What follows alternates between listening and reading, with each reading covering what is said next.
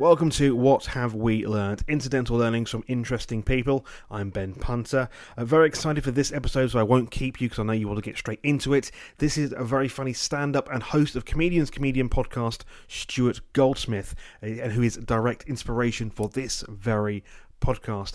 Stu is currently on tour, and you can see him at the Swindon Arts Centre on the 26th of October, the Nottingham Glee Club on the 4th of November, in Birmingham on the 5th of November, and then in Bristol, Aldershot, Corsham, Newcastle, and Glasgow, and then at the Cambridge Junction at the end of February. For tickets and details, head to comedianscomedian.com slash tour. There'll be a summary at the end of this episode of everything that we have learnt, and do let me know what you have learnt. I would love to hear from you at Ben Punter on Twitter and What Have We Learnt on Facebook. We start with a preamble talking about the humour of my name, Punter, and then we bounce all over the place talking about comedy, touring, fringe, the podcast, and even hair. This is What Have We Learnt with Stuart Goldsmith.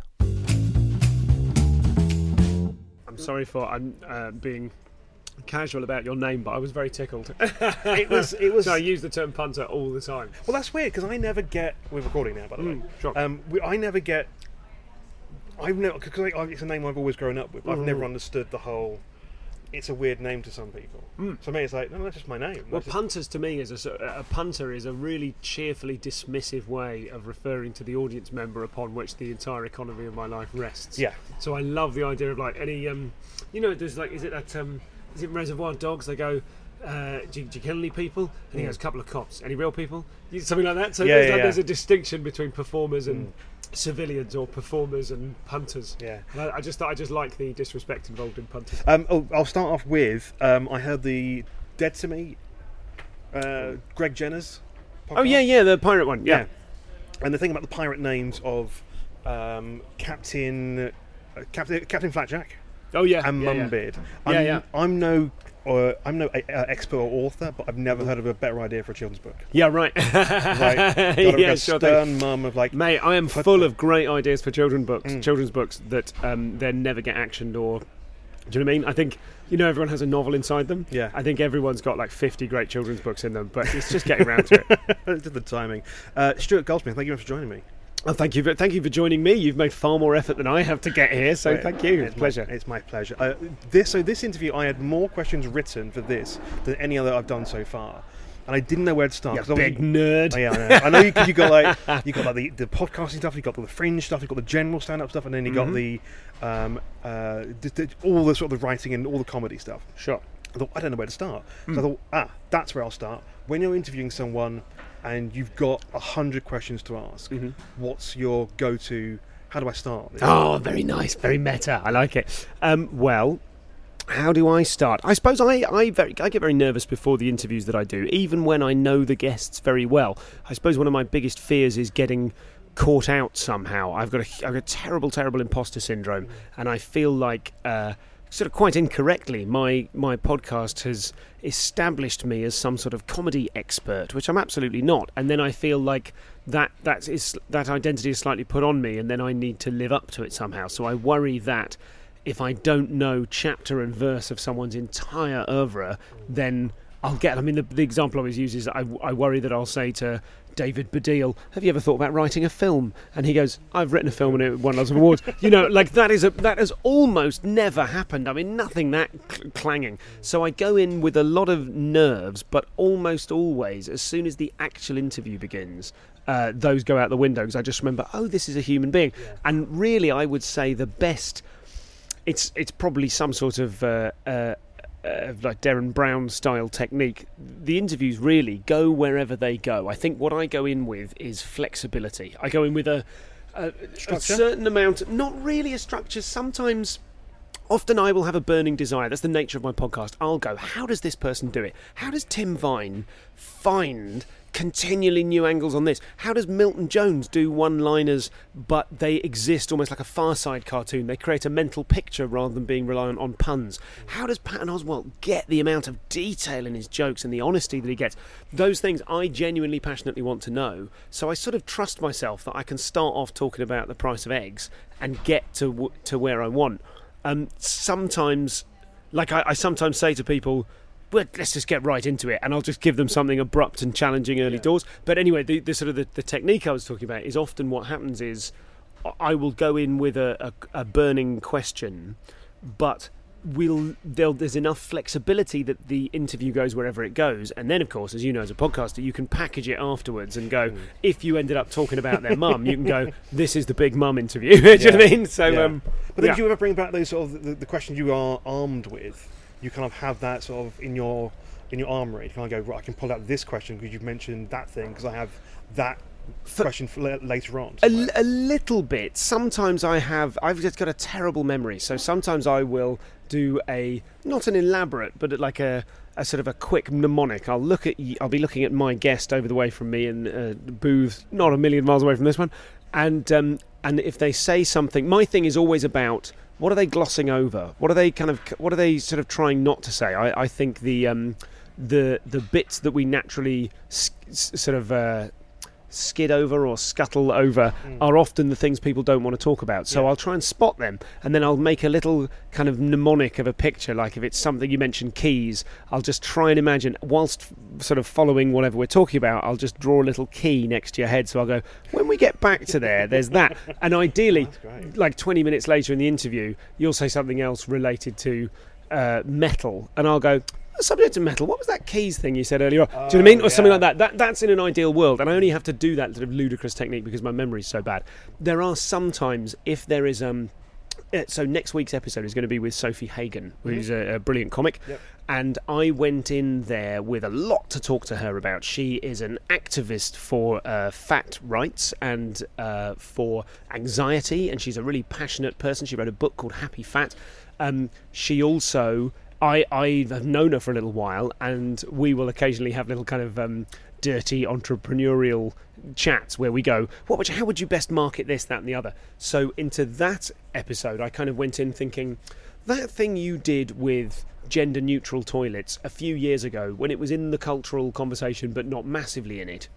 How much of that was because you urgently wanted it, and how much of it was you being a shrewd marketing person? So I sort of thought, I can't open with that. I'll get, will establish stuff. I'll make her know that I respect her. Not to butter her up, but I, I, I think she's a great comic. We'll talk about that. And then as we were sort of coming round to me kind of putting things in position where I could go, we understand you're shrewd, we understand you get marketing, and we know you're good and you like selling tickets.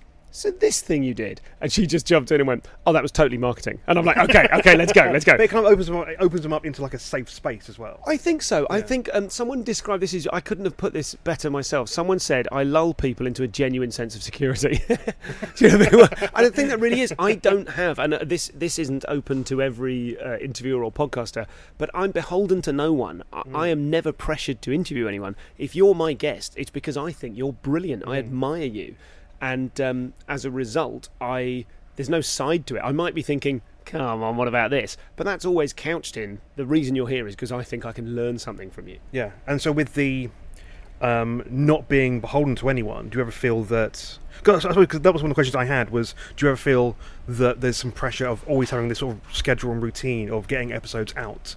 But if you're always There is and there isn't. I uh, because I, I am to a certain extent beholden to my subscribers because now there are a certain number of people who pay me a small amount, like a micro donation, a Patreon style thing, but using a different system. Uh, Awesound, incidentally, it's called. You can go to awesound.com, like awesome but with sound. And uh, I'm a big believer in what Mark does. It's his company, and I think he's great. So I'm very happy to mention it. Um, but so I suppose if I didn't release any content for two months and didn't say anything, I would imagine they'd all desert me, and quite rightly. But I don't feel. I feel they only support me because they buy me and what I do. So what I do is whatever I do. Do you know what I mean? Like Yeah, when in, in my work as a stand-up, I um, which is you know most of my life, uh, certainly most of my thinking time, uh, I I fervently believe that if you book me for X pounds to come and do X minutes at your show, you get whatever I say you get. Because what you're paying for is not that routine and that routine or that style, even. You might have certain expectations about it, but if you're booking me, you get me. Yeah. So uh, I would hope that you book me and your audience are interested because they're interested in whatever is interesting me at the time. And that's very much how I feel with the podcast. and so you mentioned about someone getting nervous before an episode sometimes. Yeah, it's ridiculous. 310 of them I've done, and I just genuinely can't. I can't put that down. Mm. Sorry, I interrupted you. No, no, okay, what, what, what do you think that is, or why is that also? With a, a side note of that, are you ever starstruck? Not really starstruck. I suppose it was a bit like you know the really big guys with whom I'm not personally acquainted, someone like Russell Brand or Jimmy Carr. It's a bit weird. It's not mega weird. I've gigged, I've gigged with Russell a couple of times back before he was massive. Um, I, I only really know I know Jimmy like, hardly socially. I've seen him at festivals and you know I've had a drink with him or something. I've seen a show with him, but we're not mates mates. Mm. And you, he is so massively all over TV. Yeah. I've been I've been in a room with Tom Cruise. I didn't touch him, but I, I think I made eye contact with him, which I believe is illegal. Yeah. And that was hyper real. That was like I feel like I'm on acid or something. This is like that's actual Tom Cruise. So I very very rarely, and I'm I should say I'm a colossal Tom Cruise fan. So that was probably what it was. Um, very rarely in in the in the the people that I talk to, I do get. I get excited. I don't get starstruck. I suppose it's excited mixed with a little bit of fear that they will expect me to have researched their every waking moment to an unrealistic degree. Yeah. And I just have to remind myself look, no, like if I do an interview with someone and they say, uh, I really enjoy. I, I listened to the so and so episode of your podcast, just that one. I'm flattered. I think, oh, that's nice. They've made the effort. This isn't going to be generic. Who are you and what do you do? Yeah. And as a result, um, I really open up to that person more so than I would be with you know the next hundred. "Eh, what do you do? Kind of interviews that comics have to do while promoting things. So um, you only I know that to, to charm me, you need to do a tiny bit of research. But then I I suppose I am a bit of a people pleaser and I like making other people happy. There are other people that one of my interviews started with me saying, "So what's your show about this year?" And they said, "Well, you've seen it. You tell me." and so that did really put me on the spot. Fortunately, yeah. I had things to say, but. If I if I had pretended to have seen it, I'd have really been stuck. Yeah, and does, so does that confidence then as well come from the years of street performing? Ah, I think street performing was born of confidence and certainly increased my confidence. I mean, yeah, I mean, maybe it was. I don't like to. Like, it was such a magical thing for me. The mm. street was such an, a, a romantic in the sense of, like, it's like being a. It's like doing a heist. So it's like being a superhero and being a spy and doing a heist, and you learn secrets about humans, how, hmm. how humans behave. You people watch for ages. You understand how to get strangers to do a thing. It's like being a. It's much more like all of those things rolled into one. It's like being a professional con artist, but a benevolent one. Yeah. Do you know what I mean? Yeah, yeah. So You've got all the- probably you've that. got all these people to stop for no, no reason at all. Yeah, and when I worked, funnily enough, I made it my my principle was that it was for no reason at all. I never did anything high up danger or dangerous or particularly impressive, and that was important to me somehow. I often, I mean, I. I think this is an honest thing. Like I'm, I, I can juggle whatever, like three burning torches on a nine-foot unicycle, right? Um, have I ever done that? Yeah, I've certainly juggled clubs on a uni. I, you know, I'm, I'm, in my heyday, I would have been a couple of days practice off really getting that nailing to performance standard. And I'm I don't mean to show off. If I was showing off, that would be an absurdly weird thing to show off. you know, so I'd be more impressed if I could do the Times cryptic crossword. But um, I could do that stuff, and I can be glib about it. There are people who do it brilliantly, and I'm sure I can't do it as well as someone who does it brilliantly. But it was a badge of honour to me that my finale took place two inches off the ground, involving a packet of crisps. You know that, like, because then it made it made it explicit to my mind.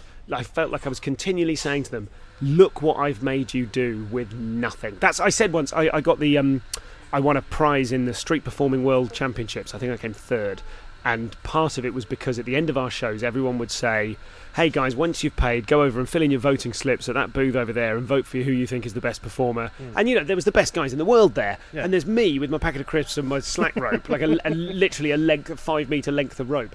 And I said to the audience, "Go and fill in that thing." Because there are people at this festival who are literally the best in the world, who've trained their whole lives to do the most amazing things. Imagine the looks on their faces if I win with this.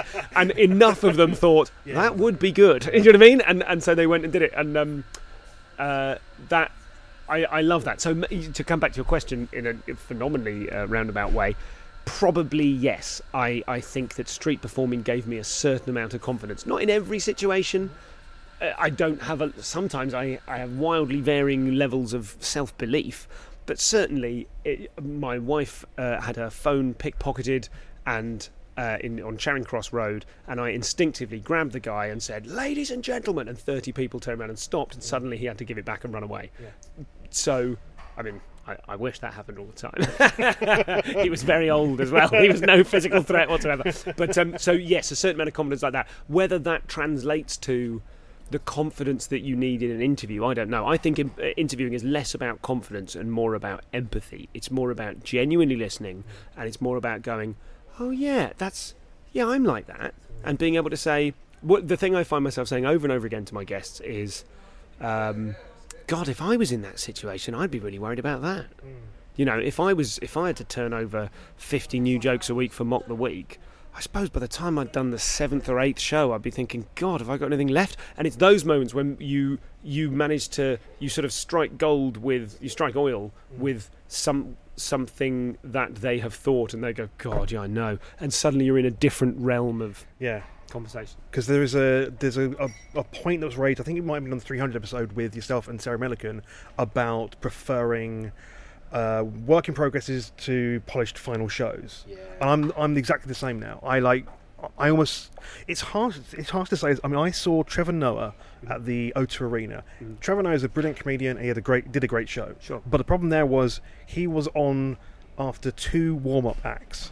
And I think the great thing about the Fringe as well is you go there, you pay to see the act, and they're on first. That's the act you get paid That's to see. point, yeah. Paid to see. And then with the work in progress is you see that same act, but you see the nuts and bolts. You see them how they're putting it together, and I'm fascinated by. That's And- more interesting. And I think, given that, I totally agree. And I think, given that stand up, when you see it, like the vast amount of stand up out there it, on, on recorded media hmm. is packaged, whether it's poorly packaged on YouTube or brilliantly packaged on YouTube or proper TV stuff, it's packaged and it's. I don't mean it's edited in the sense of they've made something funny that wasn't, although that is arguably hmm. possible. It's more that it, you are insulated from it, and that's a million miles away. I used to go and before any comics knew who I was. I'm no one. But my point is, like, before I was a comic, and I was I was certain that the person performing didn't know who I was or anything. I used to sit front and center for every single comedy show. I wanted I wanted the sweat to be flicking on me. I wanted to get right in there. I loved it when it went wrong. I'd see I'd see Simon Munnery three or four times a year sometimes to see how he coped with the latest technical nightmare in the middle of the latest phenomenally uh, uh, phenomenally inventive flight of fantasy um, flight of fancy. So um, I I think that when you there is so much perfectly recorded, shiny, glistening stand up out there now that the Edinburgh Festival has become the Olympics of stand up and everyone goes there having trained their whole lives and waited five years so they can be newcomer technically and all, mm. all that kind of mentality. I'm much more interested in seeing someone kind of reach.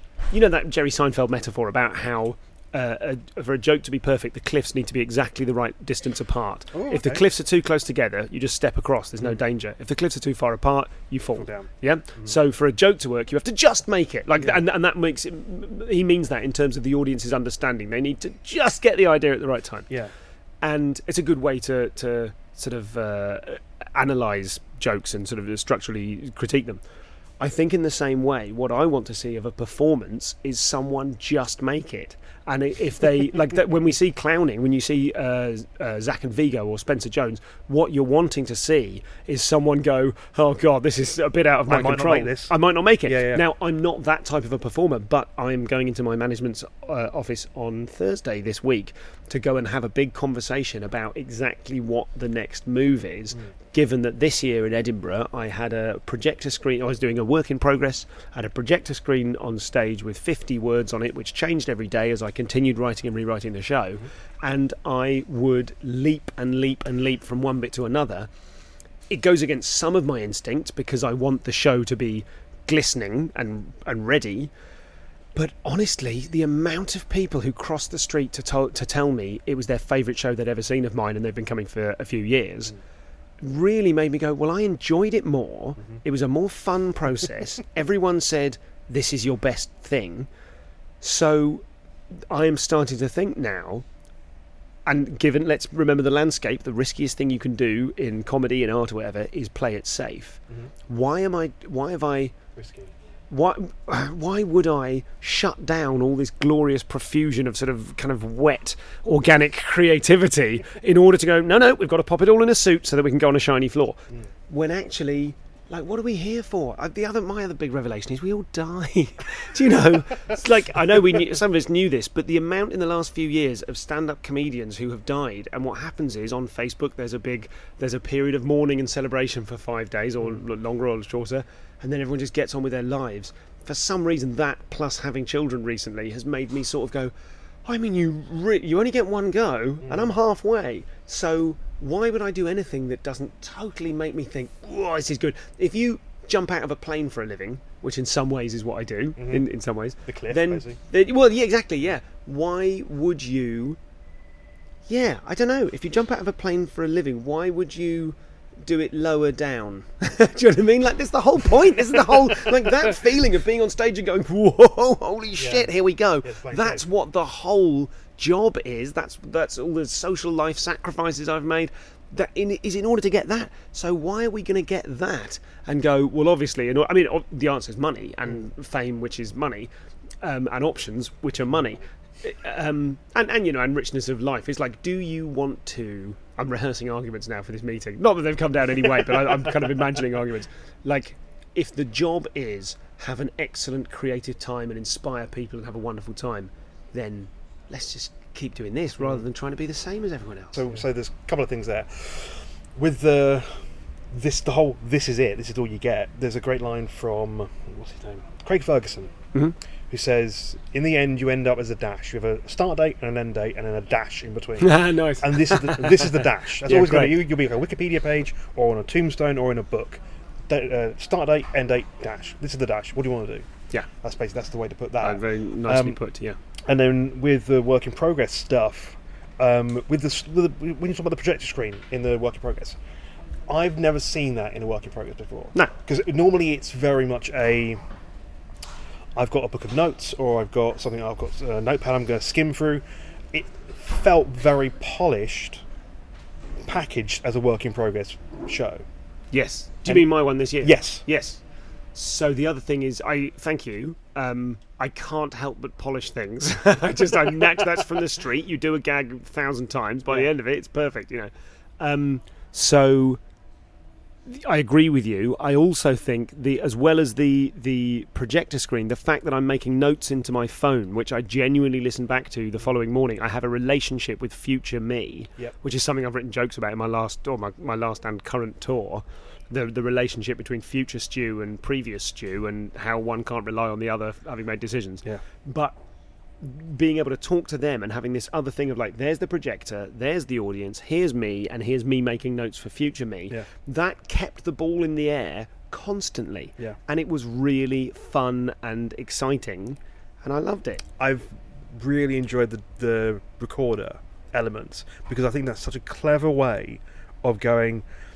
Here's an avenue for more comedy and more gags. If a joke doesn't work, I've got I've got this thing, this backup. Sure. I can say they didn't like that joke, Totally. and I it mean, kind of it saves. in some ways, it Mm. fulfills the same function as the Eddie Izzard scribbling something out on the back of his hand. Oh, like, oh, I'll never do Yeah, that yeah. again. You know, it, in some ways, it does that. Mm. In other ways, it is a genuine note to self, and it's Mm. clearly, I think, born of the fact that I'm a bit scatty, and that's quite a nice. That's playing against the desire to polish Yeah. and actually celebrating the scattiness.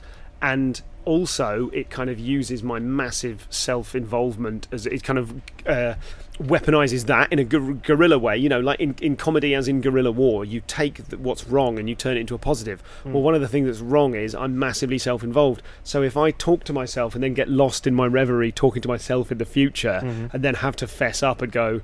I'm, whatever I, I took to a couple of times I took it too far and I would just look at them and go so my new t-shirts say redefining self-indulgence. Do you know I mean? Or something like that. You know I, I'm giving myself a new problem that I have to to work with. So yeah you know I might I, I do understand the counter arguments which are that in order to get the eye of TV you need to go look I'm capable of turning in a finished product mm. But it just I have to have a wider conversation about what are we aiming for next? What do I, as the person I am and the agent I am and all the rest of it, have to bring to the table in a variety of different places? Yeah. Would I be happier being at uh, festivals and people going, "Wow, this is this is this is the groundswell of the stuff." You know, this is all the people are going to go and see it because it's special and people are buzzing and talking about it. Or is it better to go? I mean, I, I don't mean to sort of do down nicely packaged, chopped up stand up that's ready for Netflix. Mm. You know, but I've got to be realistic about what I think is available to me. And and then whilst I'm being realistic, one of my biggest problems is I never dream big enough. You know, I've got I've got just all some people go to Edinburgh as new comics and go, right, how can I use this as a springboard to the next thing? I went to Edinburgh 26 years ago and thought, how can I come here every day, every week for the rest of every every day, week, whatever, every year for the rest of my life? I don't want to miss this because this is all the best stuff in one place, going off, and so without meaning to, I can look back now and go, oh, what I did was I made myself part of the furniture at Edinburgh. I'm part of the the ecology of the Edinburgh Festival Mm. because now every time I'm there, I'm running around, seeing stuff, recording podcasts. Loads of newer acts are going. Can you come and see my show? You know, I'm like I have some of the positive qualities of being a comic. I have some of the positive qualities of being a reviewer, but none of the negative ones. Yeah. I can genuinely help people. I get lovely messages from people going, "Whoa, you sent loads of people to my show." I love it. What's bigger than that? I don't know if there's an equivalent. I don't know if you can Mm. run round Hollywood being useful to people. But just you know, just for last month, Yo hasn't got that kind of same feel either. It hasn't got that kind of same. It hasn't got that kind of run around element to it. well, I mean, have you been? no, but I'd like to. I've been three times, and it sort of does. It does when I'm there because I love legging it around the place. Going, have you seen that? Have you met them? Oh, you t- you two should meet to each other. You should talk to each other. I'm not doing it in a high level agent way where I'm connecting someone with their next Netflix opportunity, Mm. but. I love being there, and the, the times I've done live uh, versions of my podcast there, and I mean the the year I interviewed Patton Oswalt in the audience with Jimmy Carr, Sarah Millican, Russell Howard. Do you know what I mean? And I was just sort of sat there, and, and there was a lovely moment. You can hear it on the recording. It's, I can't remember how many episodes ago. Patton goes. Um, he starts talking to the. I I said I mentioned to him beforehand. There's a bunch of British comics in. I meant arena filling British comics. Yeah. He hasn't necessarily heard of them. So he was like, and and you comics in here, you'll know this, and in a very lovely, gentle kind of treating them as if they're open micers. It was just a, it was just a really wonderful kind of turn of phrase given the uh, the the co- the component of the audience. And so it's a question I have for the end normally, but I'm going to put it in now because you've mentioned it. Why is Edinburgh so special?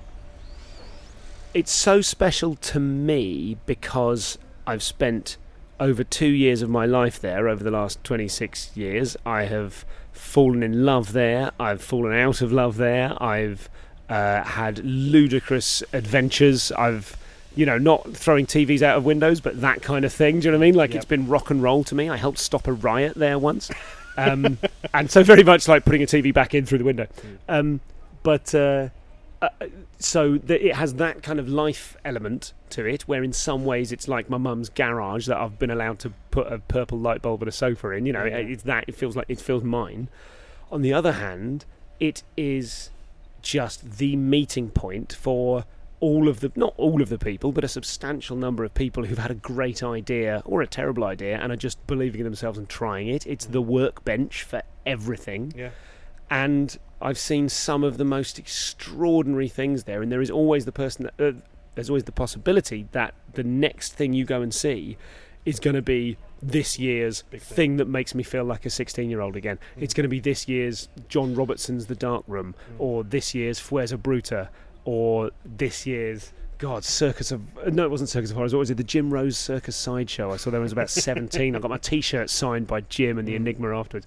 You know, there there are just some of the most some of the moments in my life some of the best moments in my dash some of the moments where i felt plucked like a string and gone oh god this is what being alive's about Yeah. happened at the edinburgh festival The, the closest thing I can compare to that was I saw. Do you know Rob Kemp?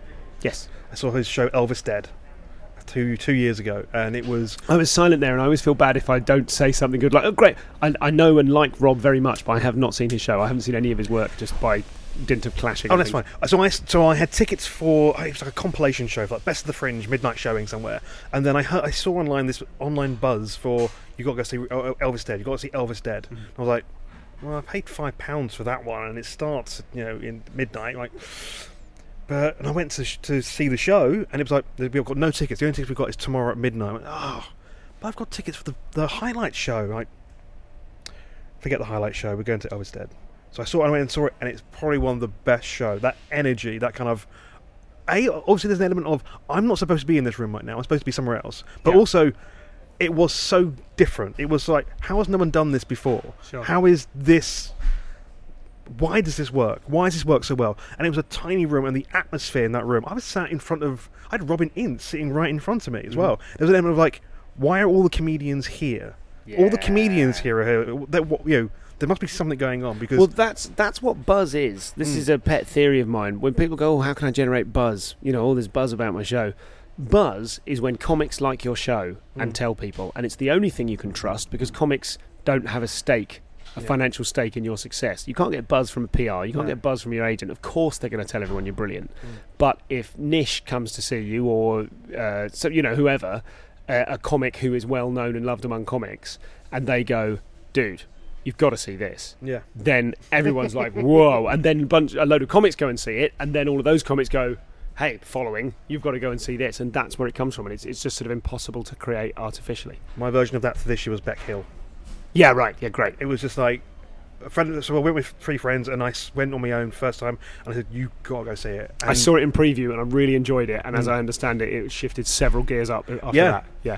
it. It starts like a normal. It almost starts like it has a false start to it, Mhm. and it's like, is this, is it going wrong, or is this supposed to be happening? And it's like, no, no, and then you realise by the end, like, all of this has been organised. Yeah, yeah. And it's like, and it's layers within layers within layers. It's it's someone talking to themselves Mhm. in th- not just one different way, three different ways. Like, Mhm. oh well, this is just a little bit brilliant now. Yeah, yeah. And I told my friend, and they saw it, and they were com- they had complete different responses. One said, "That wasn't really for me," Sure. but that's because they don't really understand sci-fi. They don't really understand sort of that kind of humor. Maybe they maybe they want to see something different. yeah, if you if you're not into the genre of time loop, it Mm, could be a hard watch. yeah, But yeah, friends it, loved it. That's I think it's one of my best shows, the Fringe, Mhm. for this year certainly.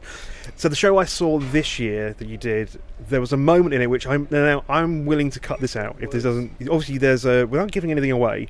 There is you plant a, you plant a story about an audience calling out, then the audience calls out something. Yeah, yeah. And then you worked out in the show I saw, you worked out that you can actually call back to the Yes. audience. Yes. That's the one I saw. Yes. And it was just this feeling in the room of like, by Jove, he's got it. Yes, it was, but what he had by Jove got was that idea, which Mm. seeing me have that idea and going, I could make a connection there is very satisfying because what is comedy if it isn't just the comic going, thing A, thing B, oh god, I could make a connection there Yeah. at the same time as everyone else is thinking it, you know.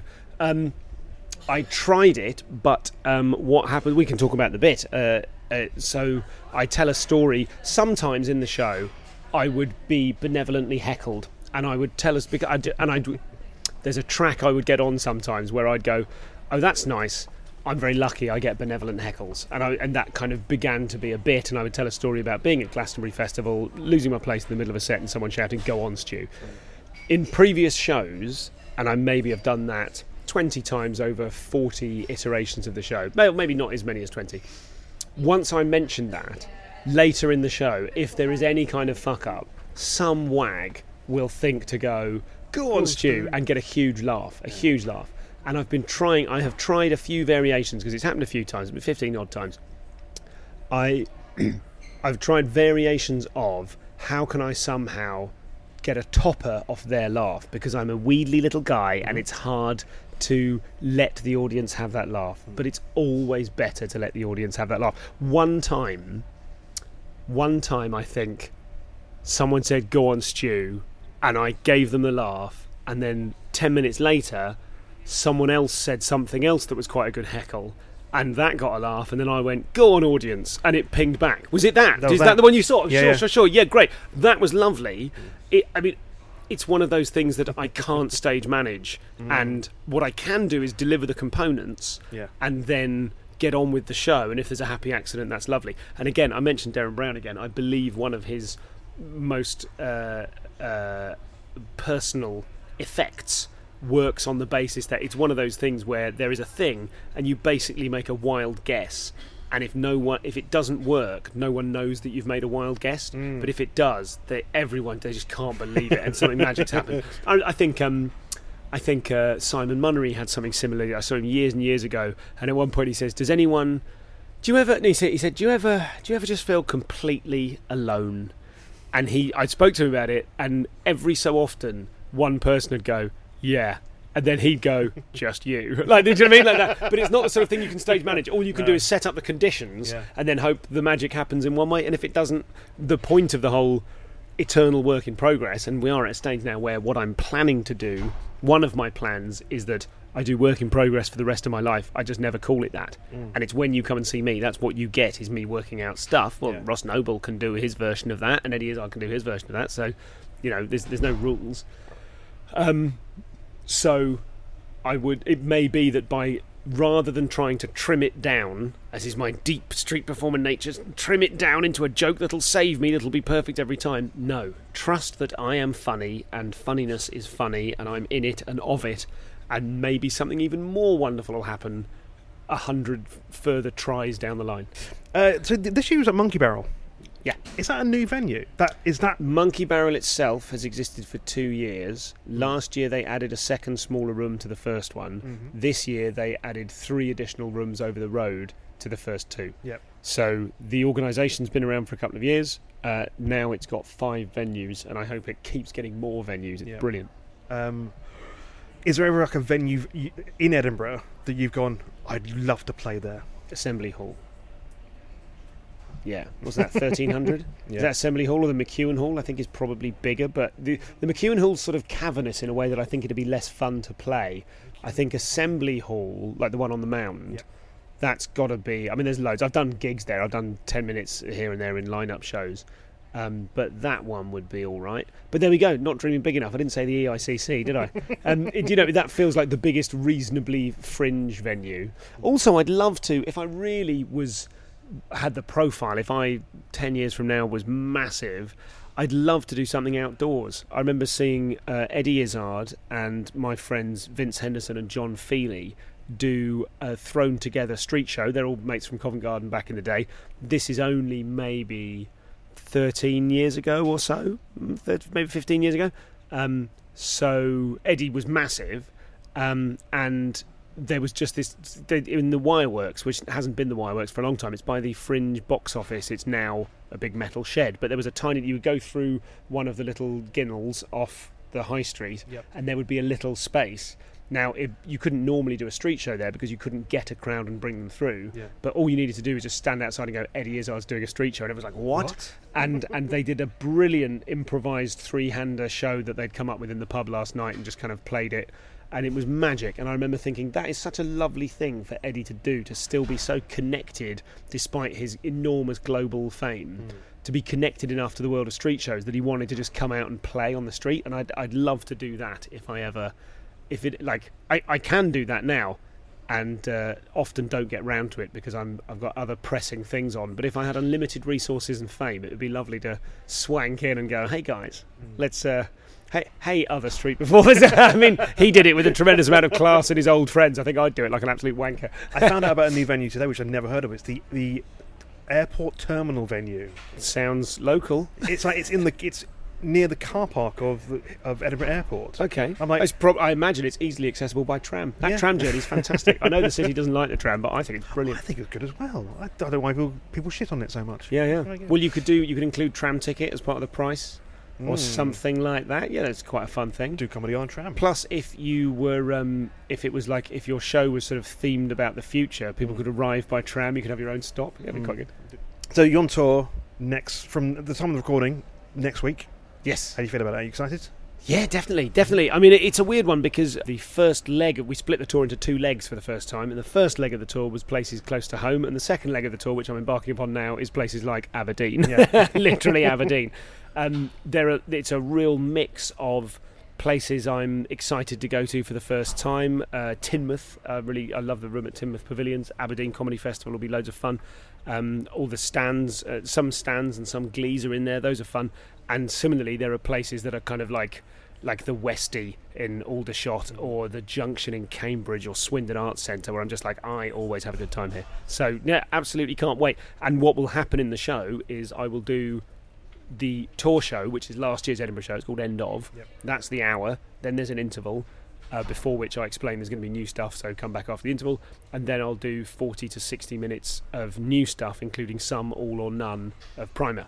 So the the fun bit for me will be not just resting on my laurels of the stuff that you saw, but kind of going, okay, those three bits are good enough now that I shouldn't really let myself do them unless I get in a jam. So I want to be continually turning stuff over. So it takes the although the first half of the show that will be fun for me because I'll be doing stuff that's well honed and that I've done sixty times, and uh, and then the second half will be super unpolished and had all the varnish stripped off it, and uh, so it's I, I will. I, I realised the other day I'm never bored. I think I used to be bored sometimes as a teenager, and I'm just never bored. I'm often scared, but I'm never bored. Because obviously, with the if you're doing two separate hours, you'll have that first hour to kind of sort of pull apart the audience. It's kind of like ah, they're this kind of crowd to maybe figure out what you want to do in the second hour. Potentially, but I don't know how much stock I personally hold in that because I think that is. Well, that suggests that it's all a lot more kind of nuanced and deliberate than it actually is. It's much more me kind of going, I'm going to do this now, and I'm going to make you come along with it. Now, I might in the first half go, oh god, they're they're not really up for it. They're a bit uh, either older or they're a bit. Um, uh, I don't mean older as a bad thing in itself, but maybe they're we've got less in common, so I might have to attack things from a different direction, or maybe they're a bit starchy or what have you. Um, but even then, it's not like I can. I wouldn't select what I do in the second half based on what I think they'd like. Yeah. I select what I do in the second half based on what I'm excited about. Right. And what And damn the fools who paid money to see me. and uh, what uh, excluding the obvious of missing family, what's the hardest part of touring?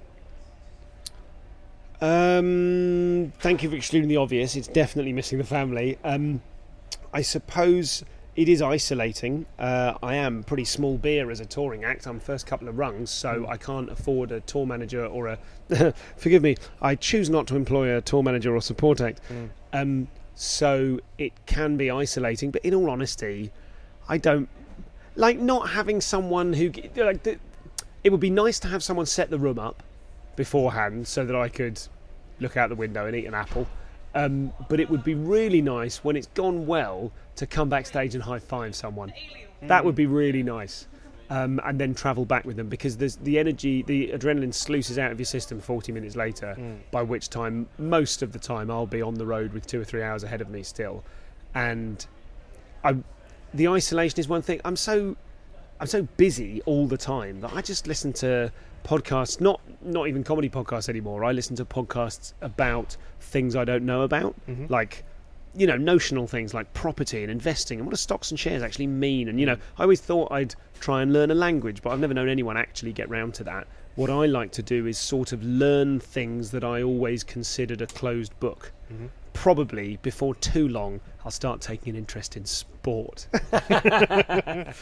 So I did an interview earlier, and I have that person ask a question to Oh, sure. to you. Yep. Um, and Who are they? Do they know me? They did know you. Oh. Um, Jennifer Tyler. They did a show at the Edinburgh Fringe called Ready or Not. This is a question from Jennifer Tyler. Here's a question to you. Hi, Stuart. I love your podcast. Thanks so much for doing it. It's grand. Um, and all your work. Uh, my question for you is what are those magic moment memories that you have of, of shows that you've seen or that you've done yourself?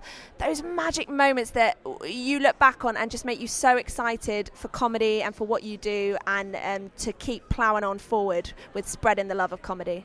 What are. Hello, Jennifer. Thanks. What a lovely question. What are those magic moments that I've kind of seen or done myself that make me want to keep going? Well, it's all about those, isn't it? Yeah. I mean, um, I suppose. Uh, frustratingly, we've just covered this in the interview, but that bit when people would shout, go on, Stu, like that's a lovely thing. Giving people the chance to be brilliant themselves, that's very satisfying. I'd like to do more of that, but it is against my nature as someone who wants to be the star.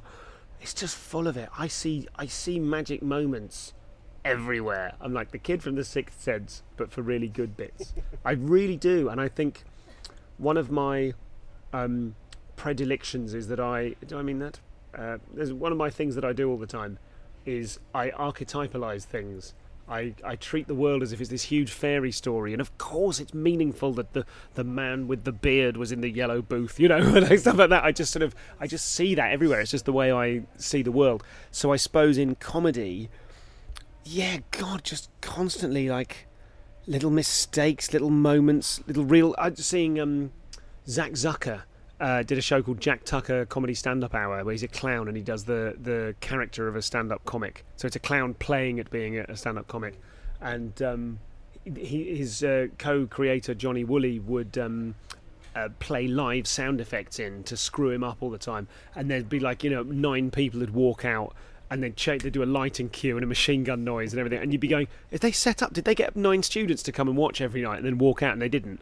But so things like that, I suppose.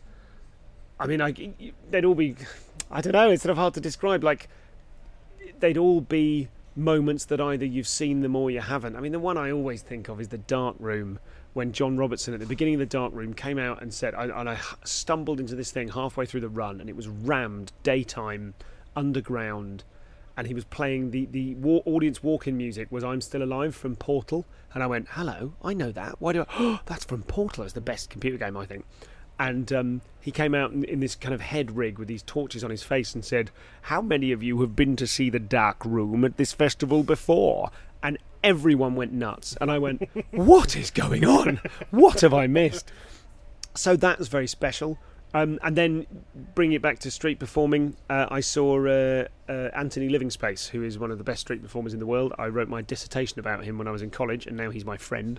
And he did a wonderful thing where he was working in uh, Tron Hunter Square near the Tron pub, yep. and um, before they could throw him out, he does sort of following silent clowning stuff with sound effects, really improvisational, really vivid and fun. He sort of walked in. And he just kind of sauntered in and then ran out with one of their ketchup bottles and just started flicking ketchup everywhere. And it was just the maddest. Like, it isn't technically a joke, it was yeah, just yeah. this ludicrous, anarchic act of daring and um, I was watching it on the final day of Edinburgh with a load of my mates who are or, are or used to be street performers, and it was just you know it's things like that. You just go, this is us, and it's of us, and it's for us, and it's for everyone, and it's special, and constantly. I'm pleased to say that my life is absolutely filled with things like that. For me, my Edinburgh magic moment, if that's what if that's the category, is I went to the the, the caves just the tonic, and I was I was in the toilet, and there was three cubicles, two urinals, and two sinks, and every single one of them was occupied by someone wearing a cape. and I was like, I don't know what's going on. I didn't know there was a dress Nice. code. What's going on here? Glitch of the Matrix, love it.